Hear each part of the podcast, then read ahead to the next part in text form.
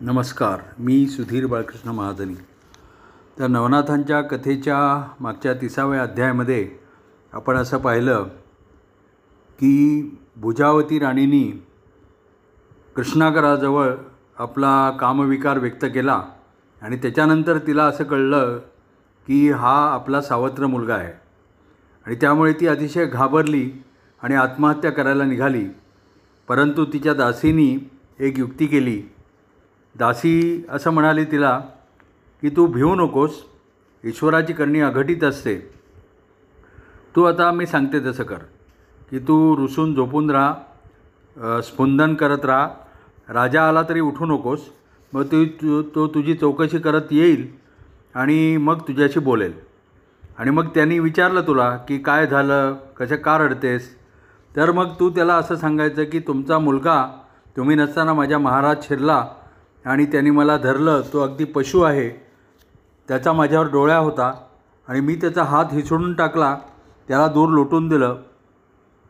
त्याने त्यांनी दंगामस्ती करून मला बाहेर ओढत नेलं पण पुन्हा मी हिसडा देऊन पळाले. तर मी कशी जिवंत राहू? मी मेले तर बरं. तर असं तू सांगितलंस की राजा संतापेल ते कृष्णागराला क्षमा करणार नाही आणि एखाद्या वेळेस त्याला ठारसुद्धा करेल. मग तू सुखाने राहा. मग हा दासीचा विचार भुजावतीला पटला. ती शय्येवर झोपूनच राहिली. राजा मृगया करून आला आणि राजवाड्यामध्ये आला आणि भुजावती स्वागताला का आली नाही असं त्याला वाटलं. म्हणून तो आतमध्ये गेला. आणि मग भुजावतीने त्यावेळेला दासीनं सांगितलं होतं तसंच नाटक केलं. आणि राजाच्या कुशीत तोंड लपवून ती रडू लागली.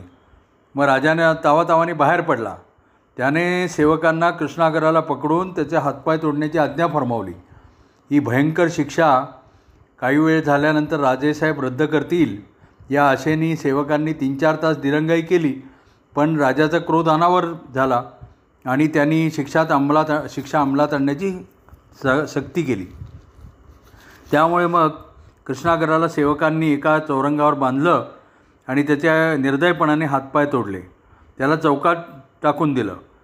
तो अक्षरशः दुःख सहन न होऊन विवळू लागला. तोंडाला फेस आला. डोळ्यापुढे अंधार पसरला. नागरिकांना ते भक्ष भयंकर दृश्य पाहून त्याची दया आली. पण मग लोक कोणी ना कोणीतरी काहीतरी बोलत होते. राजा फाय न फार निर्दय आहे. ह्या नवसानी झालेला मुलगा आहे. त्याला अशी शिक्षा कशी केली? मग दुसरा कोणी म्हणाला की अहो राजा तर उतार वयाचा. त्याची ही तरणीताठी बायको आणि हा सुंदर मुलगा घरामध्ये. मग भुजेवतीशी काहीतरी त्यांनी लगट केली असेल. असं काय लोकांना जे मनाला येईल ते लोक बोलत होते. आणि मग गोरक्ष आणि मच्छिंद्र हे सर्व पाहत होते. आणि मच्छिंद्रनाथ गोरक्षाला म्हणाले की आपण राजाकडून याला घेऊन जाऊ आणि या कृष्णागराला आपण चौ चौरंगीनाथ करूया. हा चौरंगी सिद्ध झाला की त्याच्या हातून राजा आणि भुजावती यांना चांगली अद्दल घडवू. म्हणून मग ते दोघं राजाकडे निघाले. आता मच्छिंद्रनाथ आणि रोगे गोरक्षनाथ हे जरी राज रागावलेले होते तरी त्यांचा राग बाहेर मुळीच दिख दिसत नव्हता. राजाने त्यांचं स्वागत केलं आदराने आणि त्यांची नावं कळल्यानंतर तो अगदी विनम्र झाला. मग इकडच्या तिकडच्या गोष्टी बोलून झाल्या. मग राजाने त्याला विचारलं की आपण काय हेतूनं येणं केलं तेव्हा मच्छिंद्र म्हणाला की आमचं एक थोडंसं तुझ्याकडे काम आहे आणि तू आमचा शब्द मांडणार असल्याचं सांगतो. मग राजा म्हणाला अवश्य. मग मच्छिंद्र म्हणाला की आज मी तुमच्या कौंडिन्यपुरामध्ये भर चौकामध्ये एक विलक्षण दृश्य पाहिलं आहे की कृष्णागर हा तुमचाच पुत्र हातपाय तोडलेल्या अवस्थेत तिथे एका चौरंगाला बांधून ठेवला आहे राजाला एकदम राजा घाबरला. त्याला वाटलं की यांनी नेमका हाच विषय कसा काढला? पण मग मच्छिंद्र पुढे म्हणाला की तो मुलगा आम्हाला दे आम्ही त्याला घेऊन जातो. मग राजाची भीती नाहीशी झाली आणि तो खदाखदा हसू लागला. तो तुमच्या काय कामाचा? त्याला हातपाय नाहीत त्याची तुम्ही सेवा करणार की तो तुमची सेवा करणार? तेव्हा मात्र मग मच्छिंद्र त्याला चढ्या आवाजात म्हणाला की हे पा ही पंचायत तुला नको. मग राजा शहाणा होता. कृष्णागर दृष्टीआड झाला तर त्याच्या दिशेने चांगलंच होतं. म्हणून मग तो म्हणाला बरं तुम्ही काही करा. तो विश्वासघातकी आहे कृष्णागर. त्याला घेऊन जा माझी काही हरकत नाही. मग गोरक्ष म्हणाला की त्याच्या पुढं काय झालं? त्याला कुठे नेला? वगैरे तू काही चौकशी करू नकोस. आम्ही काय ते योग्यच करू? तुझ्या सेवकांना आज्ञा दे आम्ही निघतो. आणि मग राजानी असं गोरक्ष म्हटल्यानं गोरक्षाने म्हटल्यानंतर मग राजानी सेवकांना त्याच्या त्यांच्याबरोबर जाण्याची आज्ञा दिली. आणि ते दोघं चौकात आले. सेवकांनी चौरंगावरून दोऱ्या सोडून कृष्णागराला सोडवलं.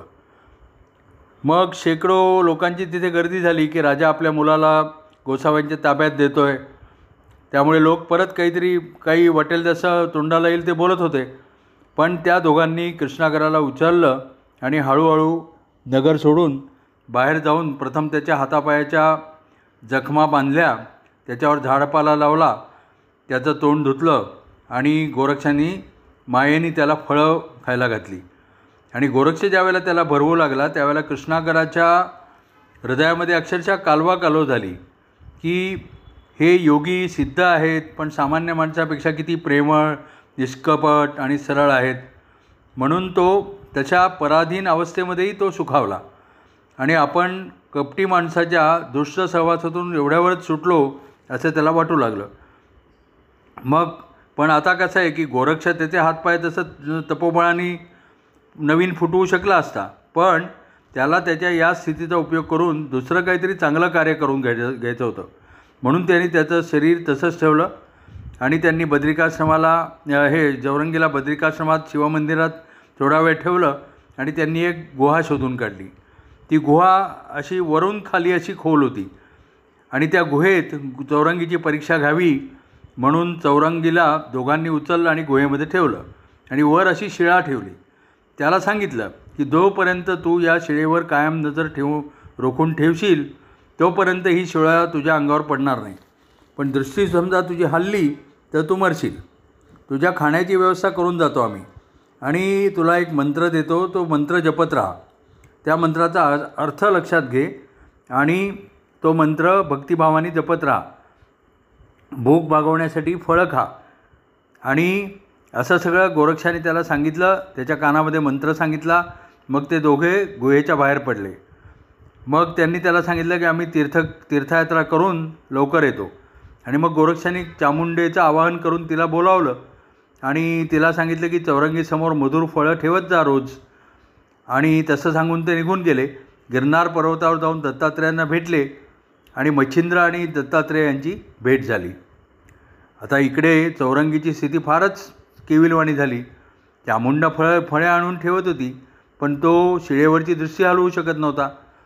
की न जाणो शिळा तुटली आणि आपण मेलो तर? त्या भीतीने त्यांनी फळं खाल्लंच नाहीत खाल्लीच नाहीत त्याला स्वतःला हात नव्हते.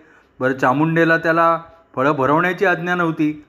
त्यामुळे तो तसा उपाशीत राहिला. पण जप मात्र त्याचा अखंड चालला होता. आपलं मन बुद्धी अंतःकरण त्यांनी अजिबात विचलित होऊन दिलं नाही.